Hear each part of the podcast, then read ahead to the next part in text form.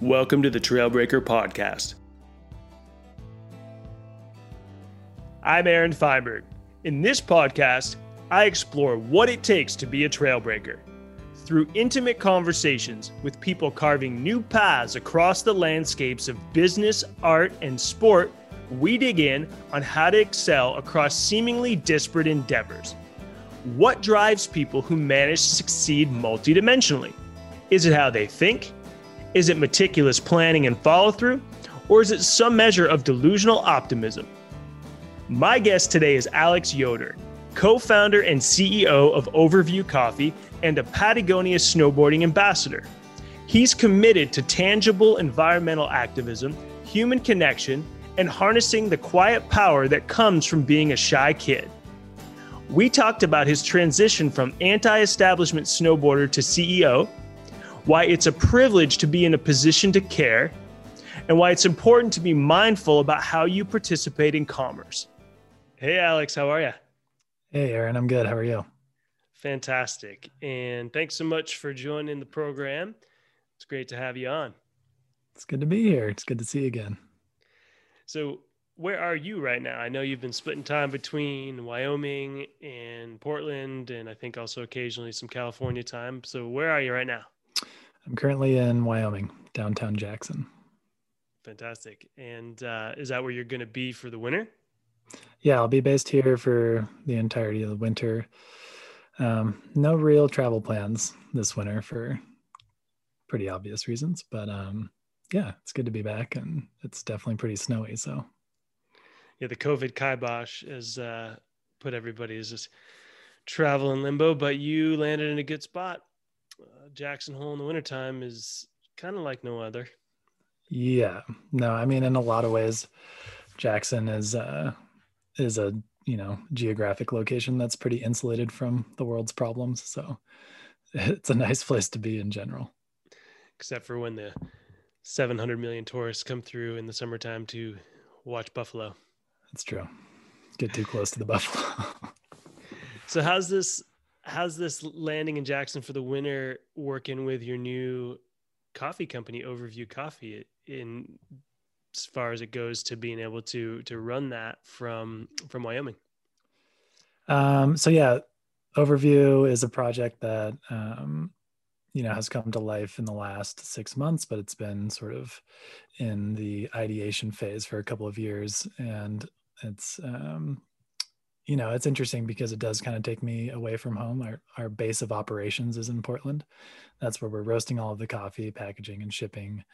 Um, but because of growing up in jackson and the sort of community and connections i have here we're actually doing the bulk of our sales in jackson. So I can actually keep up with a lot of the business that we have going um, by being here.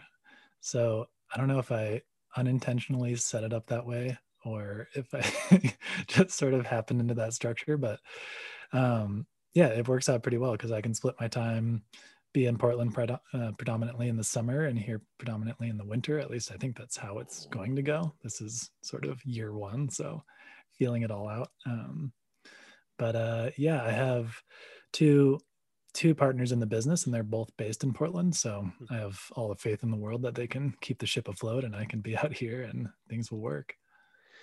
Keep your customers in Jackson satisfied, get yeah. some uh, customer reviews. And uh, as someone who's drank the coffee, it is delicious. So thank, thank you. you. for uh, all that you are doing, both for my morning ritual as well as for the environment. It's uh, it's an honor. so, in terms of why Portland? What was the impetus for for basing out of there, roasting, distribution, etc.?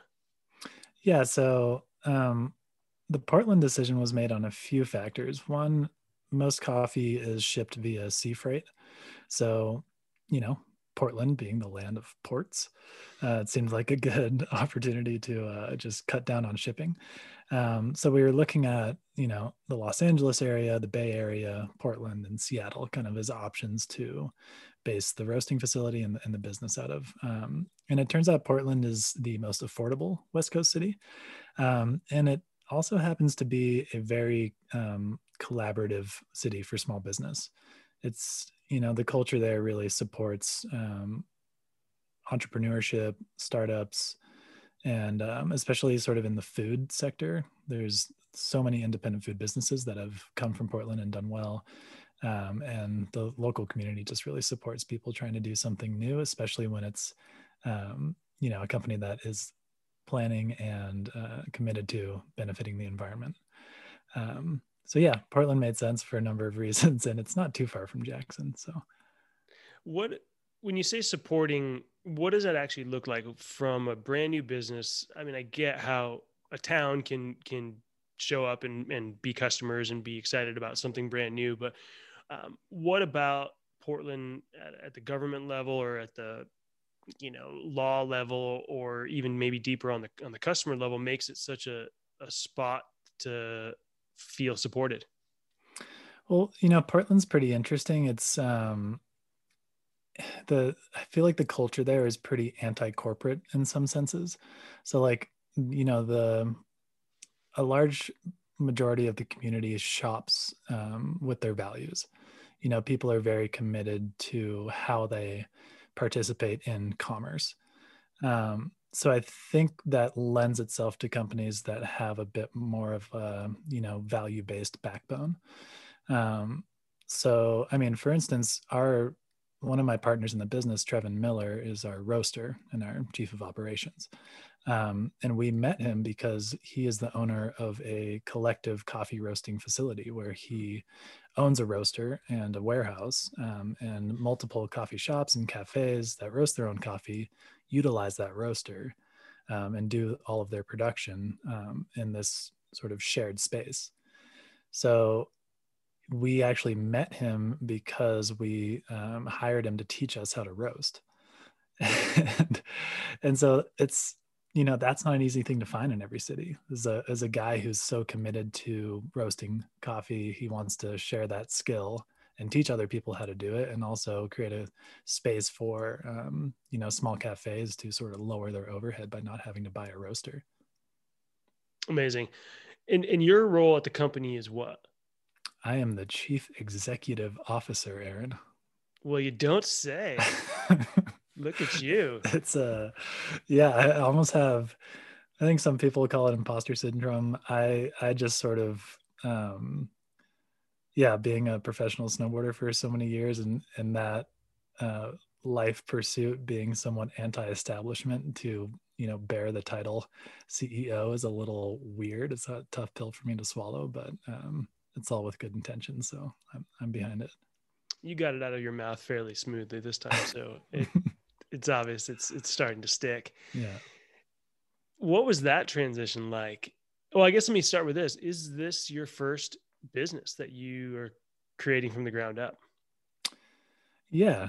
No, it, it definitely is. Um, you know, I can look at my career as a snowboarder as an entrepreneurial venture as well. Um, you know, there's a lot that I've just sort of, you know, um, imagined and brought to life with the help of the brands that support me uh, as a snowboarder and you know i'm speaking about creating documentary films and and things of that nature um, where i'd you know seen it done but never done it but sort of knew how the pieces to the puzzle fit together and brought those things to life um, and so yeah i mean functionally this is the first business i've created um, the transition is you know it's interesting. I, have never spent this much time on a computer before you know aside from editing photos and sort of you know catching up on emails from time to time like this is a much more committed um, sort of role in keeping things going. Um, but yeah i mean there's so many different routes i could sort of or ways i can answer that question but well, that's fine. We'll we'll we'll dig in and and it'll all come out. Yeah, if it's supposed to. With with it known, you know, anybody who studies small business or talks to anybody in business, it's it is that sort of mindset. You've got to commit. You've got to be willing to throw everything into it, both energetically, financially, uh, you know, time wise. But you've got you've got your life split between still being a professional athlete in the winter and also running an, an upstart coffee company. And and so have you been able to have you been able to create an existence where you're not constantly going at all hours of the day? Or does that old sort of rule fall you know fall true for you meaning like are you just fried all the time right now? Or do you have you figured out some sort of magic bullet to to keep it a little more balanced? Yeah i mean it, it's it's fascinating to think about that and to find the ways to sort of um, smooth the the bumpy road if you will. But i think you know being a snowboarder and pursuing that path, I've developed a um, and just growing up skateboarding and doing all these like risk associated sports, like I've developed a pretty high tolerance for risk. Um, and also like a lot of the snowboarding I do, it's you know self-supported and human powered. So I'm spending eight hours sometimes like walking up a mountain, and then the run down is like two minutes. You know, so I kind of have that philosophy in mind when it comes to business like i know it's going to be a lot of work to gain a little bit of traction um, and so i'm you know i'm balancing these things by just working the you know working when obviously i have to um, but it's it's really exciting because i want to. So i'm finding times like you know if i'm snowboarding during the day um, i can still get five hours of work in in the evening and, and not be totally fried because it's one you know i'm diving into a totally new world that i don't know as intimately as i know sort of the outdoor industry and and the mountains and you know this world that i've been of for um, the majority of my life and coffee is just a whole new world and, and there's a lot for me to learn so i'm i'm pretty um, you know stimulated by what I am able to participate in with this new venture. So I think that's really keeping it exciting. Yeah, it doesn't always feel like work and I think that cliche is true mm-hmm. when you're when you're on a path that you've defined and is and is really your path. So given what you've experienced so far with this venture, what would you say would be the an unexpected awesome bonus of doing this that you would not have been able to describe before? And then what's sort of your biggest pet peeve or your, uh, if you had your Alex Yoder magic wand, you could wave it and make that thing disappear? Yeah, I guess, um, what was the first part? Sorry, that, how would you? It, it never helps when it never helps when the interviewer asks you more than one question. Sorry about that. Mm. Uh, what That's what if what would you say your most surprising positive or benefit from starting this coffee company? Something that you are like, wow, this is awesome that you would not have been able to predict about being a business owner? Yeah, I really I've been amazed and and humbled by the amount of support I've felt from just my friend group, my community, people um, who I don't even know but follow me on Instagram um, that see this venture as like a you know an inspiring pursuit or an example of you know leveraging one's um, sort of opportunities in life or privilege or you know however you sort of um, describe having a stable enough foundation as you know a person who's had success in one thing to then go on and pursue another thing with um, that tolerance for risk.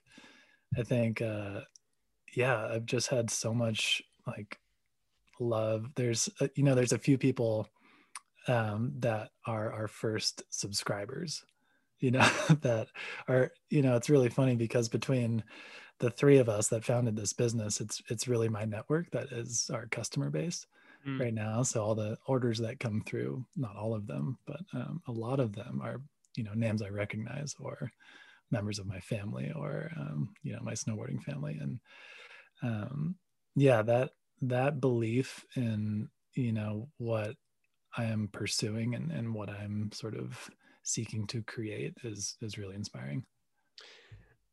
Yeah, having that uh, that authentic brand, the values, the the things that sort of emanate off of you, and you get to spend time with you uh, it, you know it's it has filtered in to to the way that your company looks and feels and you guys have done a good job on the on the marketing and on the branding. And i know that it, it had it had been i think it had been something else. It had been called something else eh, before and and watching what it turned into as overview it it feels super super tight and super clean as a connection to you. And so i think that's a that's such an important thing eh, you know is to figure out who you are and then to stay with that. And i feel like that in knowing you as a person knowing you as an athlete knowing you as a filmmaker and knowing you as now a business person you don't feel like you're talking to somebody different you know when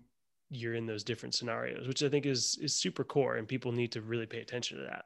And i guess is that something you are very conscious about and do on purpose? Or is it a little bit more uh, just in the way you approach life your flow and just the the things you're gravitating towards just organically?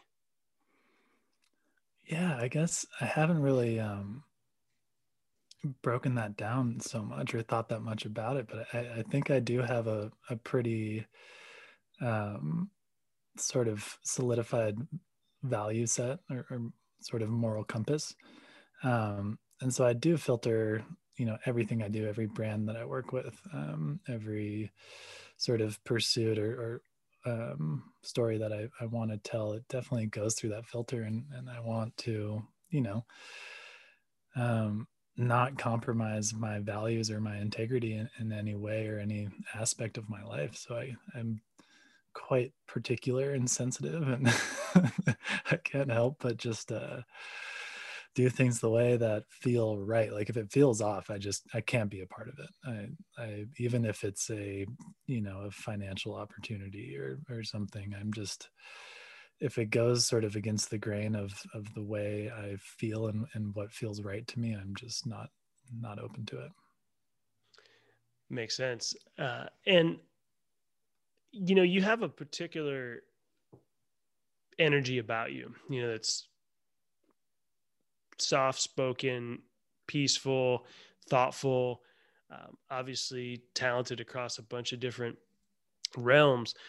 One thing I'm curious about is to pull off some of the things that you do, uh, whether it's risky stuff in the mountains or or risk in business, throwing big dollars at something. You know, often what we see in other parts of pop culture, et cetera, is that person who's really got that edge, that grit, that like kind of in your face explosive thing. And you have that output, like you produce that, but is that a switch you have that you turn on inside that only you can see?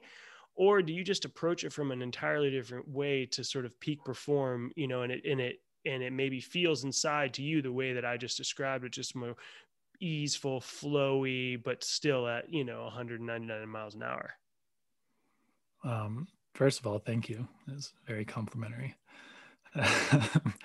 um, yeah, I, uh, you know, I for a while in my sort of early um, foray into into professional snowboarding, um, you know, I, have realized I think at age 13 or 12 that people um, got paid to ride snowboards. And at that point, it was my favorite thing to do. And I said, well, if people get paid to ride snowboards, I'm going to get paid to ride snowboards. And so there was a pretty obvious path um, of, you know, how to get paid to ride snowboards. And it, it really sort of um, consisted of doing sort of progressing what you could do physically on a snowboard year over year and being very impressive with those tricks. Um, and that that path that I'd seen, like the beaten path to be a pro snowboarder, it, it, took a pretty aggressive attitude. Like you had to you had to face a lot of fears. You had to like get pumped up and go huge off some jumps, and and that's sort of like this identity that I got consumed by, and and all the while in those you know years that I was starting to sort of gain traction in that career and um, sort of like build my name, if you will. I didn't feel like myself. You know, I felt like I was I was chasing this um, persona of what I perceived to be the only route for a professional athlete.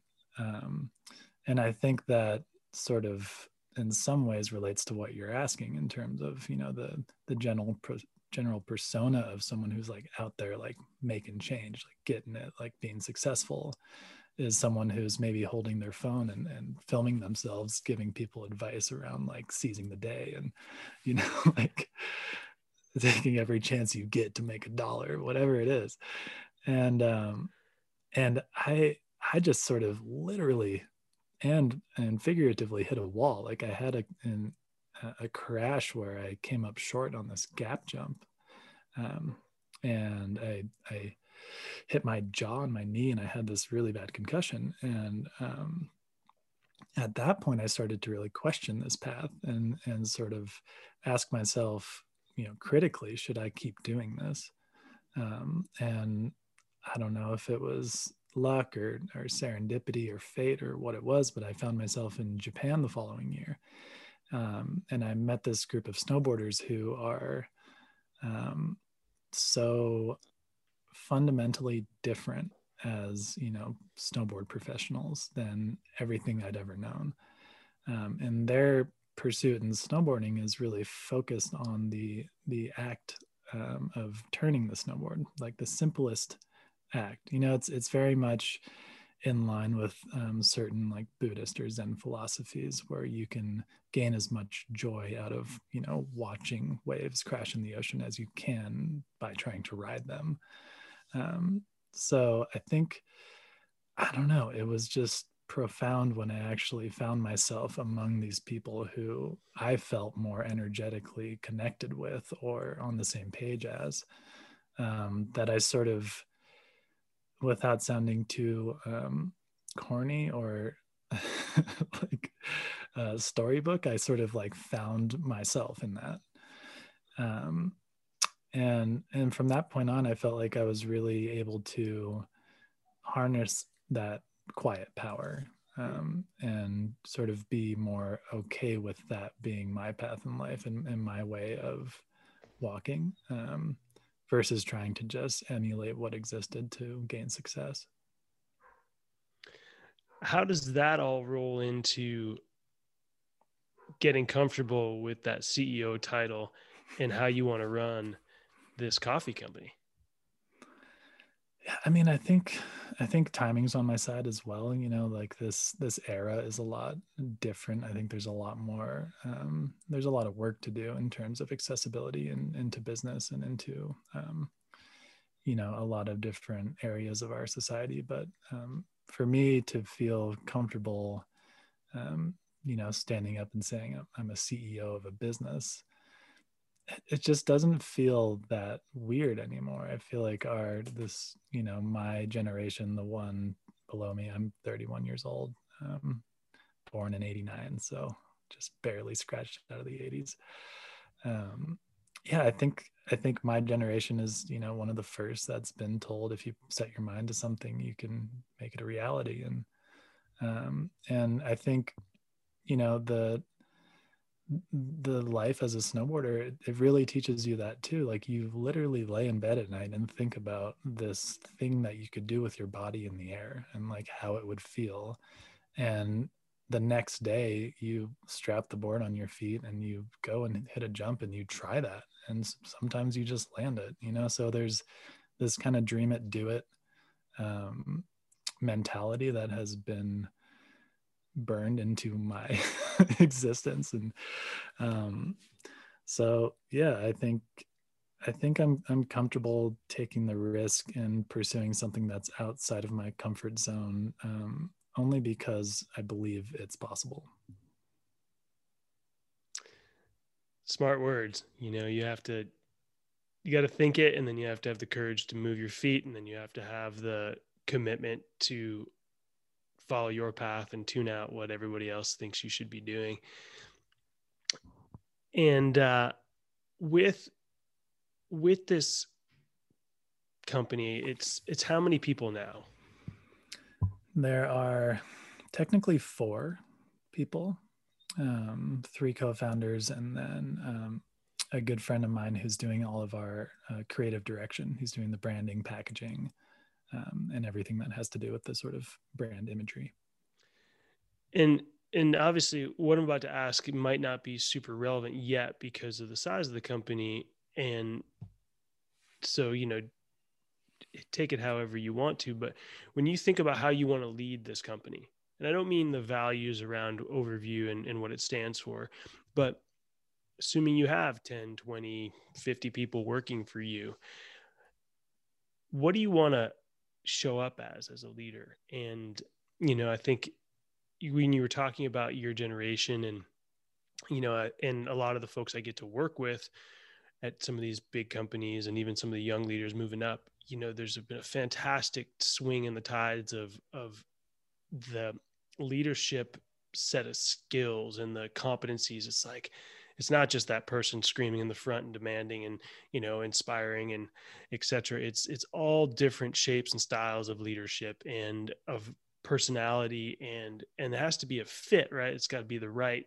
fit for that company and the right leader for the people that you hired. So just thinking about that big old broad topic as it pertains to also who you are as a person and and how do you think you're going to lead? Yeah that's um that's a good one. It's it's been so, you know, this sort of um, dive into entrepreneurship has has been so um, improvisational. You know, I'm definitely figuring it out as I go. But when I think about as you know, as I sort of grow into this CEO role and and I'm forced to learn how to be a leader eh, of an organization because it's something I haven't done before. I, have sort of fallen into um, leadership roles in in these productions of films and on certain trips and things, and I feel like I'm capable of sort of seeing what the objective is and, and getting everyone on board and to work toward a common goal. Um, but I have, you know, I've been uh, a part of a lot of companies, and Patagonia specifically is a company that I'm very um, close to and have worked with for about a decade. And and so I've seen how large um, companies operate, and so I've definitely spent a lot of time thinking about okay what does this look like when there's 100 employees at overview? You know how does this expand? And i do really want it to be an organization where um, you know we don't have this top down flow chart with um, you know this sort of typical organizational structure of um, um, yeah like the hierarchy right i think there's obviously a place for that and there needs to be people that um, answer to other people or people that guide other people. But I really want the organization to feel like we're all standing in a circle and we're looking toward the goal that's in the middle, you know, and we're standing next to each other and we're working together, sort of on the same playing field, on the same plane. Um, and I think that's what a value driven business can really cultivate. Uh, and I've noticed that at Patagonia. Um, it's you know, some people accuse it of being cult like, you know, but I think if any cult's goal is to um, preserve and protect the habitat that survives all of us, um, then sure. I'm, I'm cool with it. That's, so, a cult, that's a cult I'd like to be in. Yeah, exactly. Um, so yeah, I think, you know, for me, it's really, um, it's imperative that I truly live the values of the company the company values that you know i've um, as you've talked about sort of like embodied in, inherently um, but translating that into text and into imagery and into um, you know these sort of um, morals that people can be a part of and feel a part of um, and feel supported by um, and motivated by i think that's going to be you know the real challenge because i also sort of um, thrive on subtlety and and i can't you know I, I, I can't expect everyone to um, necessarily just get it um,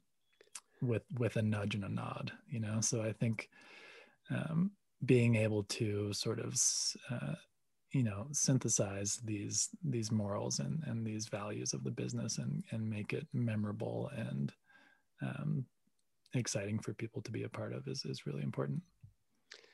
Yeah, well, you're in a you're in a good spot because the thing one of the things that is required of a founder or CEO is is the willingness to take the leap and to operate with very limited information to the belief that you can make it happen that that you know you've got the grit and the risk tolerance and so a lot of this stuff can get figured out including you know you may wind up being in a position where you know you grow your your skill sets and capacities beyond what you could even imagine now or you might realize that that your secret sauce should remain in its sort of pure form and you'll put people around you right? You'll put a right hand man or woman next to you or someone just underneath you that fills in those gaps that your organization will need.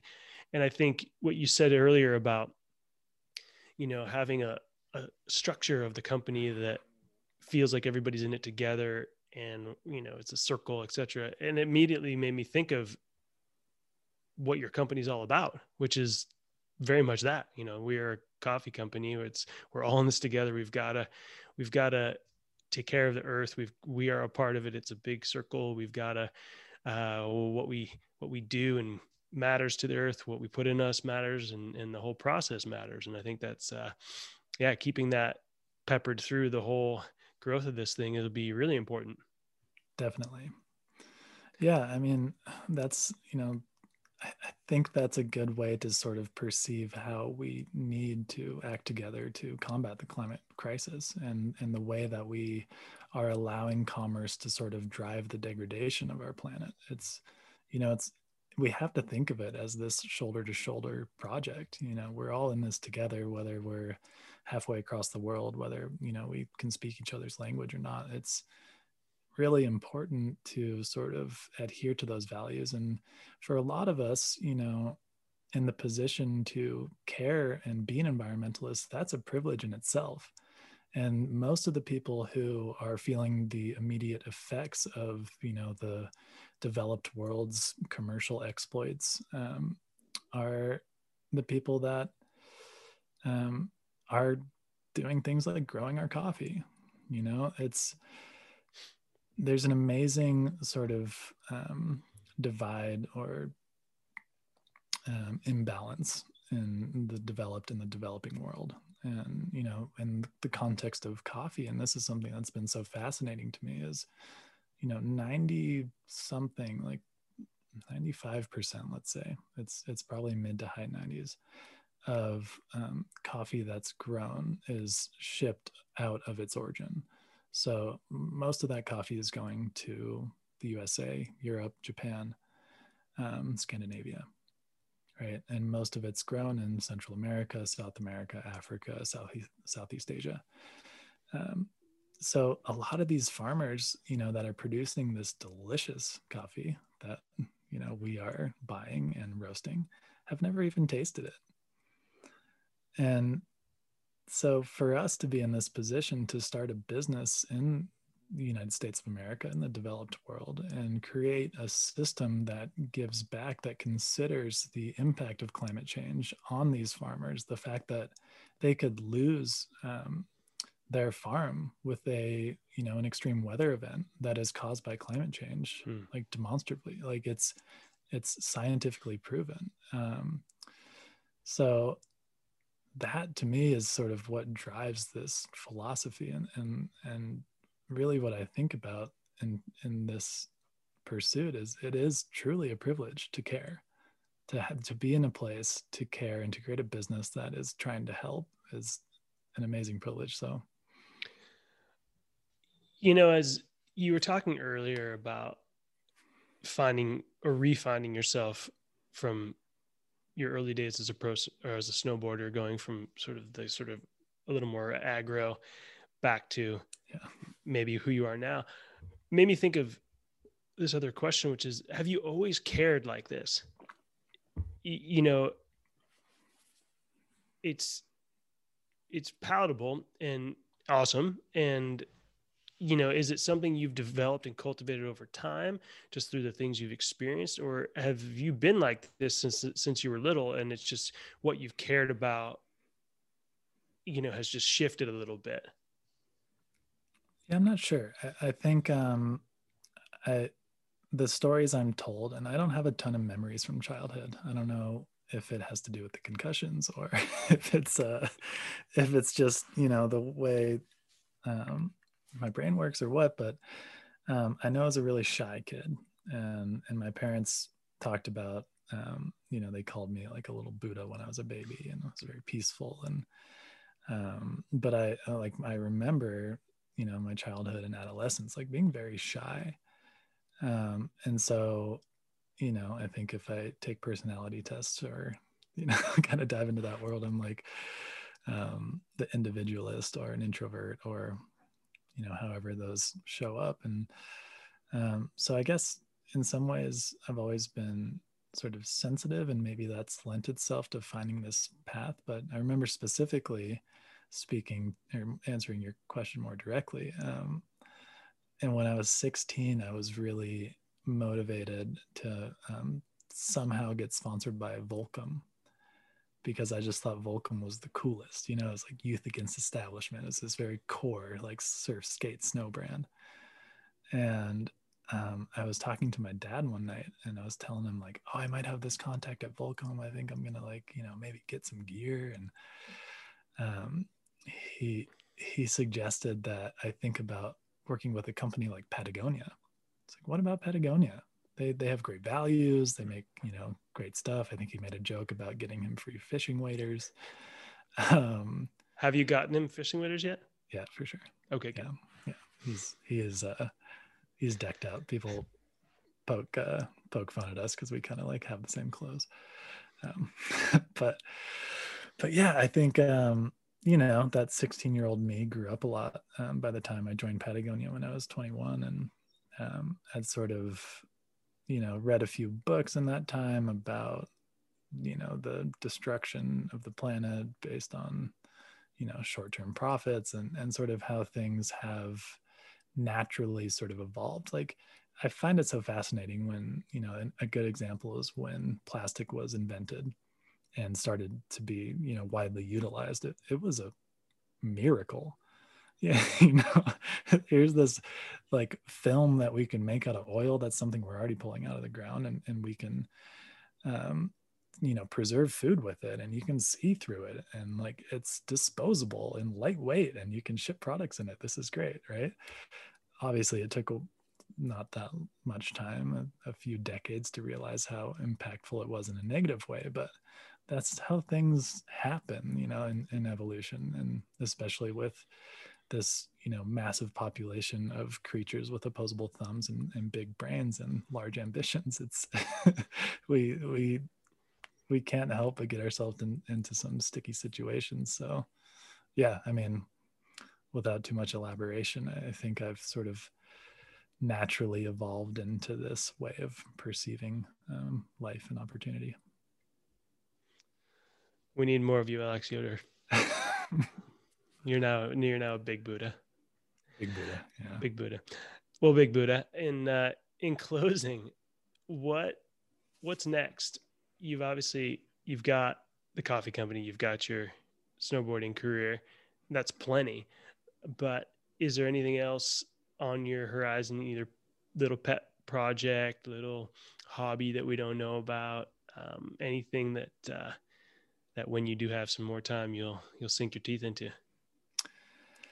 yeah you know my i've always been um excited about creativity and like somehow creating you know art. And and lately it's really manifested in photography. So i'm, I'm just you know um, getting nudged by um, my girlfriend a lot to do like a photo show or a book or something like that. And and those are things that are in the back of my mind a lot of the time when i'm working on other projects that are more immediate. Um, but yeah, I'm always kind of nerding out with the small collection of uh, film and digital cameras that I have, and um, yeah, I still I still really enjoy the process of documentary filmmaking as well and storytelling, and um, I think what's really exciting about overview is you know there's going to be a lot of opportunities to visit places i've never been and sort of um, you know learn new stories from new people and um, hopefully share some of those stories through a new platform that you know we develop with this company. And um, yeah it's it's all really exciting. It sounds like a perfect combination of a lot of the parts of your life coffee documentary film doing good things for the world and getting those stories out there. So all the best and good luck with that. And uh, i wish you and those around you a fantastic 2021 and looking forward to the next time we cross paths. Yeah man. Likewise. Thanks so much for uh, having me. It's good to chat and uh, yeah, i really appreciate it. All right. Take care. You too